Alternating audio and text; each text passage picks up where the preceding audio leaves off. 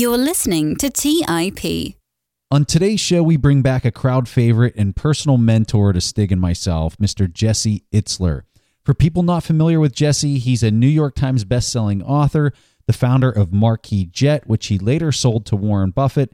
He's the founder of Zico Coconut Water. He won an Emmy Award when he was in his 20s, and today he's part owner of the Atlanta Hawks basketball team turn up the volume, find a good spot to take notes, and get ready because Jesse always comes with a lot of knowledge. So let's get started.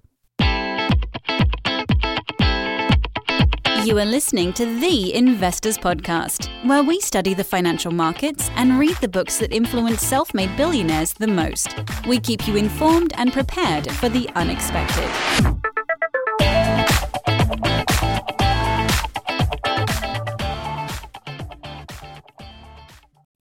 Hey everyone, welcome to the Investors Podcast. I'm your host, Preston Pysh, and as always, I'm accompanied by my co-host Stig Brodersen. And like we said in the intro, we have the one and only Jesse Itzler here with us. Jesse, welcome back to the show. So pumped to have you. Oh, I'm so glad to be here. When I, when I got the call to come back on, I lit up. I was like, let's go. ASAP. I marked ASAP. and we did. We turned it around quick. We're recording on Halloween Day here. I just saw a a post on your Twitter feed that blew my mind when I saw it. It was you crossing the finish line at a race, and this is, I believe, this is the Hennepin Hundred. Is that correct? Yes. So this you got to do hundred miles by yourself within thirty hours. Is that the? Is this how this played out? Yeah, it's a hundred miler in pretty much flat, very little elevation in Illinois. And what happened was I ran a race called The Last Man Standing, which is a different format than that. It's a 4.2 mile loop. You have an hour to complete the loop. And if you finish it in, say, 50 minutes, you have a 10 minute rest because they line you up at the top of every hour and they keep repeating that until one person's the last man standing. So the race could go on for days. And I did that race in Maine and I was the oldest man standing. I came in fifth. I was the oldest man standing in fifth place. But I did about 80 something hours and 80 something miles and 20 something hours. But I really wanted to get to 100. But the, the course was really challenging, super hilly, and I timed out. I didn't make it one of the loop, the last loop within an hour. So when I got back, I Googled the first day I got back. I said, when's the next 100 mile race? 28 days later, I was at the starting line in, in Hennepin. Yeah, so that's how I ended up in Illinois. And you did the full 100. I did, yeah. So, for someone hearing that, Jesse, and who are not familiar with your brand of We Do Hard Things that you have with your wife, Sarah, they might be asking themselves, why? You are certainly in a position where you can just do what you want to do. Well, for me, I think in this particular case, I think it was threefold. I think one is like, I try not to negotiate with my goals. I try not to be like, well, that's okay. That was acceptable. That's, you know, that's not really what I wanted to get. And it would have been easy to say I did good enough. And I felt like I left it all out there. But I also felt like that was not what I wanted on my resume. I wanted a hundred miler again. So so that's that's one. Two is quite honestly, I felt like I had a lot of fitness built up from training. And I didn't think I could invest that much time again in a year or two to try it again. So I said, let's go, you know, the quicker you put something on your on your calendar and you don't start to talk yourself out of it, the better the chance you're going to do it. So for me, it's like ready, fire, aim. Let's go. Sign up. Now I have accountability. I'm committed. But if I start negotiating with myself, well, maybe I'm tired. Maybe I'm not healed. Same with business. Maybe I don't know enough. Maybe I don't have enough experience. Maybe it's not the right time. Eight people will launch that product. Competitors will appear. Eight different people will try to sell that customer. So I'm always like, get an idea, get momentum. It's you get an idea, right? It comes into your head. You do a little research. You decide if you're going to do it or not. You commit to it. You plan. You make a plan. You execute. You train or you execute that plan. Start to execute the plan. You go through a period of self doubt. And that's the weed out period where I don't know if I'm good enough. Uh, maybe everyone's better than me. I'm not ready for this. And for me, I'm very familiar with that point. And that's where I keep going, where most people drop out. And then you, you get momentum. Something happens where you have a good run, you get a sale, whatever it is. You build off that momentum until you become a believer. And then you keep going until you hit the goal. It's the same process for everything. And you know, you always go through that period of doubt. And and when you're aware of it and you're like, oh, there you are. What, what took you so long to get here? I knew you were going to show up. When you're familiar with it, you can then go past. But that's a big weed out thing for me. But anyway, that, that's how I found, found myself at the starting line. And the difference between the 100 miler in Hennepin and the last man standing in Maine, I really wholeheartedly believe that I belong there and that it was done. So, like for me, that was already, I already had the medal around my neck. I knew I could do it. I said my, to myself, for 30 days, the 28 days leading up, you got this, I can do this. And then I said to fill in the blanks. And that's been a theme in my life. It's like, you know, I'm a big person and believer in visualization, but I'm a bigger believer in, in saying it out loud. It's one thing to believe something, but it's another thing to actually say it and make it real. You know, my friend Chad Wright, who's a Navy SEAL, always talks to me about the power of the spoken word. But I was saying it out loud the whole time, like, you know, there's no doubt in my mind I can do this. And it reminded me of when I was starting out in business, when I would walk into my office at 23 years old with my partner, we'd say to each other, We're millionaires. We're millionaires, man. They just haven't paid us yet. You know, and we would, we would say it all the time. And meanwhile, I was living on my friend's couch. I was literally sleeping on a couch. And I would come in and be like, We're millionaires. They just haven't paid us yet. And that was like our mantra. It's fascinating that you bring this up because in a conversation that we had a couple years ago, you had just lightly touched on this idea. And what it reminds me of is this book, Think and Grow Rich.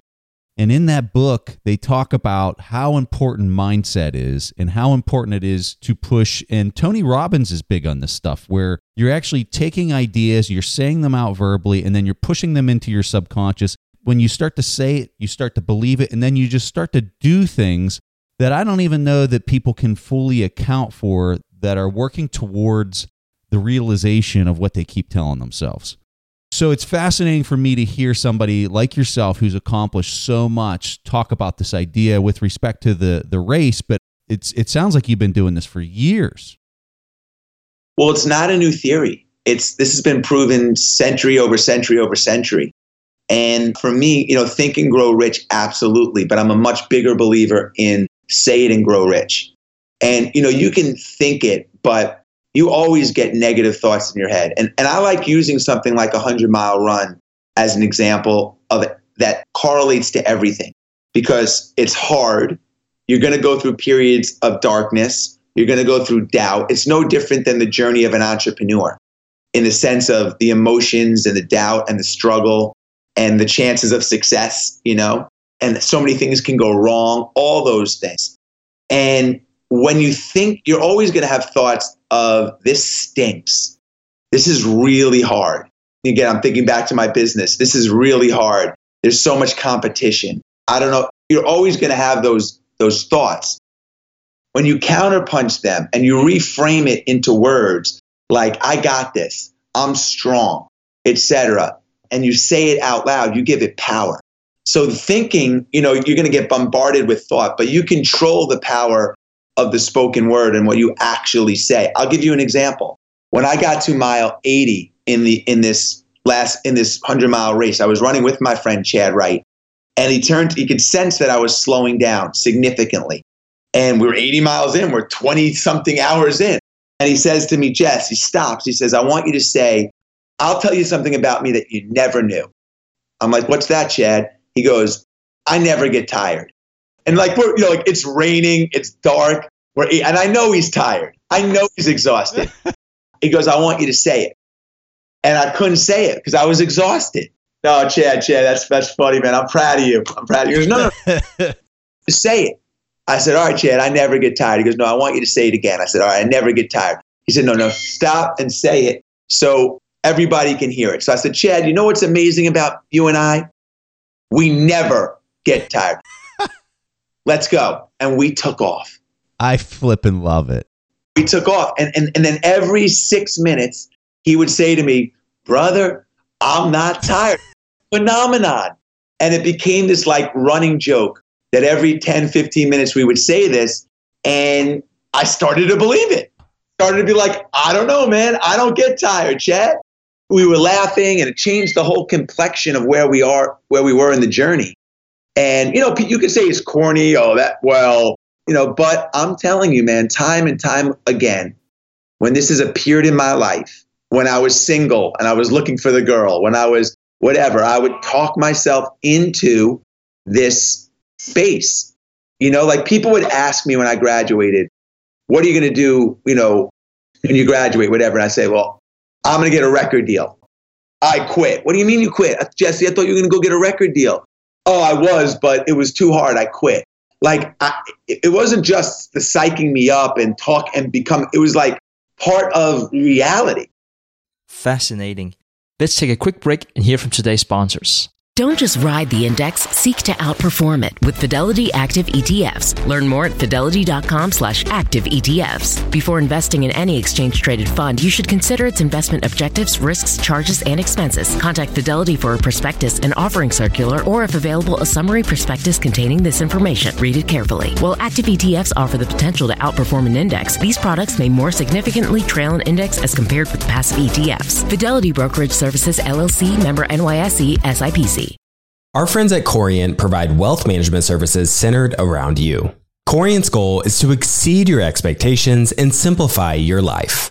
Corient has been helping high achievers just like you enjoy their lives more fully, preserve their wealth, and provide for the people, causes, and communities they care about. They're one of the largest integrated fee only US registered investment advisors, and Corient has deeply experienced teams in 23 strategic locations. They have extensive knowledge spanning the full spectrum of planning, investing, lending, and money management disciplines. The teams at Corient put the collective power of their expertise into building you the custom wealth, investment, and family office solutions that can help you reach your holistic financial goals, no matter how complex they may be. Real wealth requires real solutions. For more information, speak with an advisor today at corient.com. That's spelled C O R I E N T dot com. That's corient dot com. When Rainn Wilson had a great idea, he turned to AT&T Business. They assured him no matter how out there his idea may be, they had his back. So he came up with this, a talking pillow designed to put you to sleep, backed by a reliable network and the only network with built-in security controls. And thus, Sleep with Rain was a hit. Take your business to the next level at business.att.com. That's business.att.com. All right, back to the show. Hey, so the last time we talked to you, you were just about to turn 50. And your present to yourself was that you wanted to master 50 new skills and spend one week learning from the best in that field throughout the year. How did that go? Yeah, so I'm still in the process of it because it's taken a little. I've made the list and I'm starting to check it off. I've done a bunch of them. I haven't done all 50. I realized that to maximize it, I couldn't, with a family of four, I couldn't do 50 things, become good at them in just a year period, you know? So I've extended it, but I am doing it. I just had a memory coach. I had the four time USA memory coach at my house three days ago for a immersion class with me and my wife on memory. So I'm still chipping away at the list, which was fascinating, by the way. But even bigger than that, I wanted to be able to apply it to the areas of my life that are most practical. So for me, that's names. You know, going into a room, I speak a lot. People come up to me, conferences, etc., meetings. So I, I've always struggled with that. So that was something that we spent a lot of time on, and I definitely improved the ability to do that. Anything that I go into, you're probably the same way, and I think most people should think this way it's you know you have to go into it with a high standard. If i'm writing a book and i don't need to sound arrogant i'm just want to give the listeners and yourself a little bit at 51 of what the process in my head is now versus maybe when i was 21 you kid around well maybe you're, you're the best in the world at it. I always want to go into something with, with an olympic type, kind of standard. If i'm writing a book my approach isn't like i want to write a book and, and publish a book. It's like i want to write a masterpiece if I'm giving a speech on a scale of 1 to 10 scores a 9.2 in the speech and I'm a 9.1, what did I do wrong? the level has to be, the standard has to be high. So, you know, we kid about it. Oh, well, maybe you're trying to be the best in the world. But the reality is, I want high standards. When I go, if I would have approached the last man standing and said, well, I'm just going to enter this race and see what happens, I would have never have came in fifth. There were 115 amazing runners. I was the oldest. You know, you got to go into it with a standard of, I'm going to try to win this thing. Well, it's all about mindset and it's all about telling yourself, I am this. And saying, like you were saying, saying it out loud, I am this. I am good at memorizing people's names when I meet them. It's just flipping powerful. It is, but it's also about what's your standard? What is acceptable to you? I mean, do you want to have a podcast or do you want to dominate the charts? Do you want to get guests? Do you want to get rock star guests? Do you want your content to be fillers for 30 or 60 minutes, or you want your content to be life changing, earth shattering material? What's the standard that we approach our craft? What's the standard that you're going as a parent? What's your standard as an author? And, you know, for a lot of people, it's okay to say, like, there's a million books published a year. It's okay to be like, you know, and that's fine if that's your standard. But for me, I have a short window on earth, man. Okay. I have from now until whenever I'm 51. So I've lived a tremendous, almost, you know, probably half, if not more than my life. And the older years of my life are going to be different. My late 80s, 90s, or whatever. I can't do the stuff I just, I'm not going to be running the Hennepin 100, I don't think, when I'm 87 years old. I'm seeing the 85 year old, 80, 80 year olds in the race. That window is so short. So all I really care about is maximizing from where I am today until the end of the ride. And part of that journey has to be about my standards because if they're low, then that's not going to be a super fruitful path. If they're high, you know, and I, and then that could be a really fruitful chapter of my life. All right, Jesse. So let's shift gears here. We know we have a lot of listeners who are also big sports fans.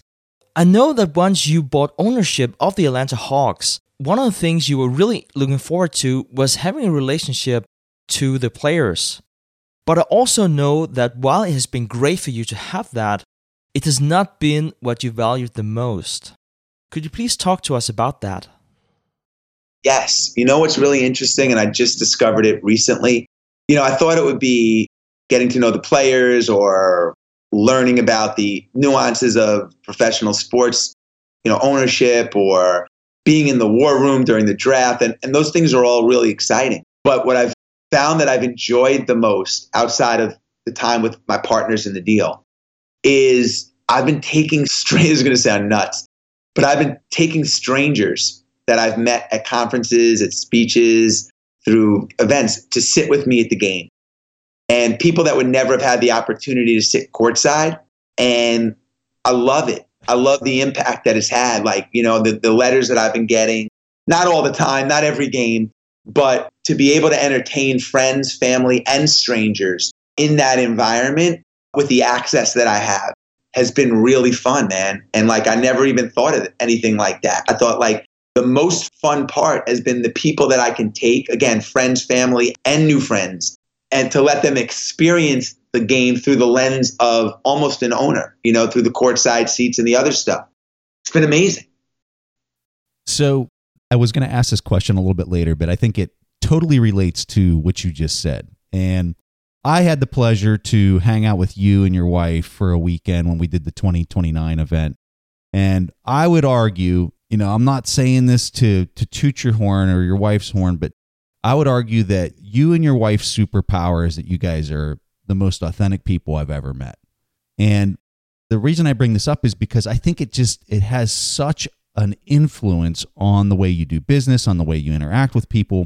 So my question is how does a person harness the power of being authentic? How do they become authentic? And why is this so important when you're dealing in business or, or what, however a person would want to apply it? Well, I don't think it lasts long term anything without authenticity. I think, you know, you can get results quickly, but I think long term, people just, there's a warmth, people gravitate towards, you know, if you're quirky, be quirky. There's going to be people, a lot of people that gravitate towards that. If you're an introvert, be, you know, don't, it, it's hard to like get out of that, you know, and just, it's okay to be who you are. And so I've always kind of you know, it's always worked out for me to just kind of be what I was, you know, and I'm not not mega smart. I was never the smartest in the room. I was with the guys that started, you know, big massive companies and unbelievable numbers and balance sheet, and that was never my thing. And I never tried to play that position. I'm a big believer that you play the position. Not everyone can play shortstop. You play the position that you that you play and best, and and that's that. So that's always been important to me. I don't know. First of all, it's a really big compliment. So I really, I do really appreciate that. I think there's a gratitude. I think, you know, I'm a giver, Preston. That's what makes me feel the best. And I just feel like I feel good in that role. So that's always a lane that I've been in. And, and then I think to answer your question specifically, it comes down to value. It's like as entrepreneurs, and I know we have a, a lot of business folks listening and this and that you know, you wake up and the number one question you can ask yourself is, you know, how can I provide value today? Right. So, how can I provide value to my customers? How can I provide value to my employees, to the culture here, to my family? And if you always have that in the back of your head, if that's always kind of your driver, it's always going to work out for you. Usually, usually, nothing's always. And, you know, so you ask yourself, like, how do I provide value? And How can I be a better husband. Listen, it's a challenge. You don't always get it right. There's days where you, but in general, if that's what, if you're coming from a place like that, that's a really good start. And let me just say one last thing. You know, as I get older, how old are you, Preston? I'm 38. As you turn older, and I'm talking like you cross the 50 mark, so all of a sudden in 29 years, you're going to be 80. That's for me. That's where I'm at. 28, almost 28 years, I'm going to be 80 years old. Super scary you start to think, at least I do, start to think about like, well, what's your mark? How do you take these traits? How do you take the energies that you put into being an entrepreneur? 30 years of getting up early, working late, going to meetings, laughing at jokes that aren't funny, coming up with ideas, packaging, going on sales calls. I mean, dealing with competition, lawsuits, everything you've been through. How do you take all that energy, which is exhausting? What if I channeled all that energy into something cause related? Like if I took all the energy that I've used as an entrepreneur, that I and all the relationships and skills and network and resources that I have now, and I pushed that into something that would be legacy, something that would be cause related, something that could have a big impact on the world, wouldn't that be an amazing thing? Could probably change some some real make some real change. And so you get a fundamental shift as you get over. And when you talk about authenticity and likability and warmth and all these kind of qualities that you're talking about. That's where I am in my life. It's like I'm a capitalist. I want to make money, of course. I like I'm a giver, like I just said. But I want to channel those qualities that you just talked about and try to make a bigger impact. And it's weird at 51 years old to pivot into that lane, you know? But I don't think it's ever too late to change the course of where you want to be, to follow what could be a purpose or what you like to do or what your calling is. What I'm really saying in a long winded way is I appreciate the compliment and that gives me energy to try to do something even bigger, you know, than what I, where I am at today. Let's take a quick break and hear from today's sponsors. If you're looking for the right franchise concept at the right time, an iFlex Stretch Studio franchise is the business for you. iFlex is the newest franchise concept from the founders of The Joint Chiropractic. With over 200 licenses already awarded to our regional developers, there's never been a better time to own an iFlex franchise in your market. An iFlex Stretch Studio franchise offers its clients the best in professional assisted stretching for one affordable price in one beautiful location. Even the Mayo Clinic says stretching can increase flexibility and improve your joints' range of motion, helping you move more freely. Prime regional developer opportunities and franchise locations are going fast. Don't miss this opportunity to get into this rapidly growing health and wellness business from the founders of The Joint Chiropractic. Find out more today. Call 888 994 3539 or visit iflexpodcast.com. Call right now 888 994 3539 or visit iflexpodcast.com. Kyle, you're connected with a ton of different investors and portfolio managers, and you're just really in the know on a lot of these things. How do you keep up with all the day to day headlines for your portfolio companies? Yeah, so I used to have a ton of issues with this, and that was until I started using Yahoo Finance. Really? What's so great about it? So Yahoo Finance is awesome. I have my whole portfolio entered and I can easily see all the top headlines to keep up with the recent news. And each day you get an overview of the major global events that might be moving the market. So I'm ready to easily pounce on any opportunities that come my way. What else can you do on Yahoo Finance's platform? They also have a number of cool features, including a tool that lets you link all of your investment accounts, analyst ratings, and independent research, as well as the ability to create customized charts. Well, now I know that the audience is really going to love this one. And I actually, see they have 90 million monthly active users. For comprehensive financial news and analysis, visit the brand behind every great investor, yahoofinance.com. The number one financial destination, yahoofinance.com. Take your business further with the smart and flexible American Express Business Gold Card you can earn four times points on your top two eligible spending categories every month, like transit, U.S. restaurants, and gas stations. That's the powerful backing of American Express. Four times points on up to $150,000 in purchases per year. Terms apply. Learn more at americanexpress.com slash business gold card. All right, back to the show. On the show, we previously talked about how important it is to have role models and mentors in your life. Who has been mentoring you and what did they teach you? My answer is going to be different than you think. I have a lot of mentors. Now I have a lot of virtual mentors that don't even know that, that they're, they're a mentor to me. I follow them on social media. But there was a guy named Harvey Diamond. I've mentioned his name in the past, who wrote a book called Fit for Life and then Fit for Life, A New Beginning. And I read that book when I was running my first marathon looking for an edge in energy. And that really had a big impact on me. It's about energy, living a vibrant life, everything we all want. And about eight years ago, I cold called him, the author. I was like, I wonder what Harvey Diamond's doing now. The guy sold 15 million copies of the book. And we became really close friends. He became my Tuesday with Morrie kind of. I started speaking to him, you know, almost weekly.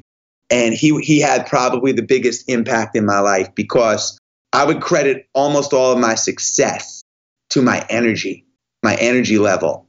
And when I say success, I'm not talking about financial. I'm talking about the run I just did, my family, being present, how I feel, being able to talk to you, you know, with clarity and incredible passion. And all of that comes from how Harvey taught me how to really maximize that energy level. You know, and you mentioned Tony Robbins. Tony's been a friend and a fan of Harvey's for years, as have many people that live that kind of life. So he's probably had the biggest impact on me. Because if you have $50 billion and own everything in the world and don't ever care about anything, you've got farms and money and planes and this and that, but you wake up and you got a sore throat and every time you swallow, your throat hurts. None of that matters. All you care about is getting rid of the sore throat. And he's allowed me to, to avoid that feeling for a very long time. So, Jesse, talk to us about business, what is one of the biggest mistakes you think people make in general in business? What's that common thing that when you're, because you do a lot of mentoring with people and you hear common themes, what's the big mistake that people are making? I think in this younger generation, it's being impatient and not recognizing that it takes a long time to build a brand in this country. I think there's a big insta, get it done quick. You know, without that patience, and understanding that the runway could be five to eight years, people get frustrated like, why aren't I rich? Why has this happened yet? And back away from it. I think people misunderstand passion. They think that they, well, I'm so passionate about my widget or my pen or whatever it is I'm selling. And you have to be, but the passion has to be around the process. There has to be a passion for the obstacles that come, and that's what you signed up for as an entrepreneur. I think people don't obsess anymore on quality, you know, and I think without having a really high quality product, you can have all the marketing and sizzle in the world, but long term, the product has to be good and people want to want to share it with other people and talk about it friend to friend. So I think, you know, people shortcut product and quality to get out there super fast or when you get to a point in the journey where you've had your prototype or your product, that's the time to ask yourself, how can I make this 20 times better? When the book manuscript is done, that's when you ask yourself, how do I make it five to 10 times better? Well, it's done. They accepted it. No, no, no. How can I make it better? And that's a big mistake, you know? So it's almost like, again, we talked about it earlier. What's your standard? Do you have an Olympic standard for your product and for your organization? So I think that's something that I see a lot. You know, the standards are too low, you know, and just a combination of all those things. But there's some fascinating entrepreneurs, Preston. I've seen some amazing, gifted people come out with ideas that I thought would never work and become uber successful. I've seen people go into the supplement space where it's so crowded and do $40 million a year. And I scratch my head like, wow, how did, how did that happen? I'm an old school guy, man. I think if they zapped me onto the planet today with all the technology, I probably would have struggled. But back then, when when I had to be, you had to be really resourceful, and you still do, but there was no, you know, social media, and you couldn't market like that, and there was no real way, sophisticated way to get leads. It, it forced you to be like really uh, resourceful, and that was a good era for me. Jesse, I want to give you the opportunity to tell the audience some of the stuff that you have going on. I know you got another 2929 Everest events coming on. Tell people a little bit about that. Tell people where they can learn more about you. Best place to get me is at Jesse Itzler, my name on Instagram, Twitter, and Facebook, or jesseitzler.com. But I do have a, um, yeah, I mean, you participated in 29 and 29 where we rent a mountain, you hike up the mountain, take the gondola down, and you repeat that until you climb the equivalent of Everest. It's grown since you've done it, Preston. We now bring in world class speakers for a three night event. We have added another location. So we have one in Vermont, one in Sun Valley, and one in Utah. And all five of our events have sold out. So we just went on sale recently for 2020. It's just uh, what I love about that event is, you know, it's first of all, it's memorable. You only get 52 weekends a year. So it's something special. It's different, but it's hard. And it, it's hard. A lot of lessons that the last one took me 29 hours. It's hard, but it's doable. My wife did it. You know, it's a hike and it's low impact. You know, you don't have to be a world class athlete to experience a world class endurance event. So it's opened it up to moms, dads, CEOs to go out there and hike up a mountain and but it's long and it tests you. So that's something that I spend a lot of time on now and hope that you can join us again for another one, Preston. We'll go I would love to. I, I don't have to chase you up that mountain. you know, we can have some fun. That event, what made it for me were the people that were there. A special breed of person comes out to that event and was just a great, awesome. Some of the conversations I had climbing up that mountain, it was incredible. Well, it draws that crowd because it's not a race. There's no winner. It's one of the few things where no one is, we don't even announce a win. There's nothing to do with it. It's people that sign up for that want to learn about themselves and make themselves proud and feel like they left a badass. Regardless of how many, even if they don't get Everest, they want they're going to leave with a cape around their neck because they're going to say, "I cannot believe how hard that was and how far I pushed myself." And for a lot of people on paper, say, "That's this is such an easy challenge on paper. You walk up a mountain, you take the gondola down. Okay, the average marathon's like finishes like four hours and there's like a uh, 99% finish rate. Our average finisher is 30 hours with a 65% finish rate. It's like seven times the time to complete a marathon to complete this. It's not easy. And that takes a lot of patience and a lot of will. It strengthens that muscle that we talked about, that resilience muscle. You know, that like, even though this is really long and you can't, there's no shortcuts, you're fully exposed on the mountain if you finish it, you feel like, wow, I could finish anything. And that's the kind of feeling that I think never goes away. Well, Jesse, thank you so much for making time. I know that you got a lot of things going on and you always make time for us. And I cannot thank you enough. Thank you so much. And Jesse, you are truly a giver. Not only did you find time to speak to Preston and me today, but you also recently found time to speak to Robert Leonard on episode 12 on millennial investing. And I highly encourage everyone to listen to that episode. And not surprisingly, we called it Building Your Life Resume, which is really what we think that you're all about, Jesse. Of course, I'll make sure to link to the episode in the show notes, but I think I speak for everyone when I say that we already are looking forward to inviting you back on our show. And thank you, thank you so much, Jesse, for coming on the show today. It is absolutely my pleasure, man. Thanks for having me. Okay, guys, so before we let you go, Preston and I would like to play a short segment of our new show, Silicon Valley by the Investors Podcast Network. And in this episode, our host Sean Flynn speaks to Patrick Lee, founder of Rotten Tomatoes. While you're mentoring these startups, what is some typical advice that you give them or that you find yourself most frequently giving them? I would say the number one thing I, I tell startups is to focus. And this is based on my own experience. The ones, the companies where we are really focused, my design firm, which is a second company, and Rotten Tomatoes, things just worked. And everything was just easier. And our design firm, actually, before we got focused, we originally started, we weren't just web design, we were actually 3D design and print design. And we weren't just entertainment industry, we were like everything. And it was just a mess. And it was super hard, and you're cold calling, and people just don't know what you are, what you're doing.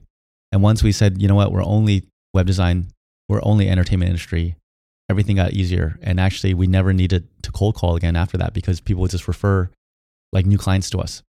The ones where we weren't focused, which is actually all the companies post Rotten Tomatoes, it just didn't work. Like when we were trying to do too many features, too many products, it's just harder. And so, one thing I, I tell people when they're just starting out is one feature or product for one category for one market. So, like Rotten Tomatoes was reviews or movies in English for the English market. A lot of times, what happens with entrepreneurs that I've seen is entrepreneurs by nature believe they can do anything. But as a result of it, they try to do everything. In my opinion, doing everything in the beginning is wrong. And the examples I love to bring up are, you know, Amazon, yeah, they do everything now, but they were just selling books in the beginning. Facebook was just at Harvard. Google was just really simple search. And a lot of folks, they look at what companies are doing now and they try to like match them. And one of the things you see so often in people's PowerPoints, especially if they're first time entrepreneurs, is they'll have that like little grid where on one side it's like, here's us and here's our competitors. And on the other side, it's features. And be like, hey, this competitor has two features. This one has these three features. This one has these three features. And look at us. We have like all the way across dots, all the way across all 10 features. We have everything. And I'm like, really? You know, you're two people with almost no funding and you're trying to out feature these huge companies, billions of dollars, you know, been around much longer, have raised tens or hundreds of millions of dollars, and you're going to out feature them. All right, so if you would like to listen to the rest of the interview with Rotten Tomatoes founder Patrick Lee, or listen to Sean's other episodes with successful entrepreneurs, including founder Melanie Perkins of the billion dollar company Canva, make sure to check out the link in the show notes. Or even better, search for the Investors Podcast Network on iTunes, Spotify, and subscribe to a new show, Silicon Valley. But guys, that was all that Preston and I had for this week's episode of the Masters Podcast. We see each other again next week. Thank you for listening to TIP. To access our show notes, courses, or forums, go to theinvestorspodcast.com. This show is for entertainment purposes only. Before making any decisions, consult a professional. This show is copyrighted by the Investors Podcast Network. Written permissions must be granted before syndication or rebroadcasting.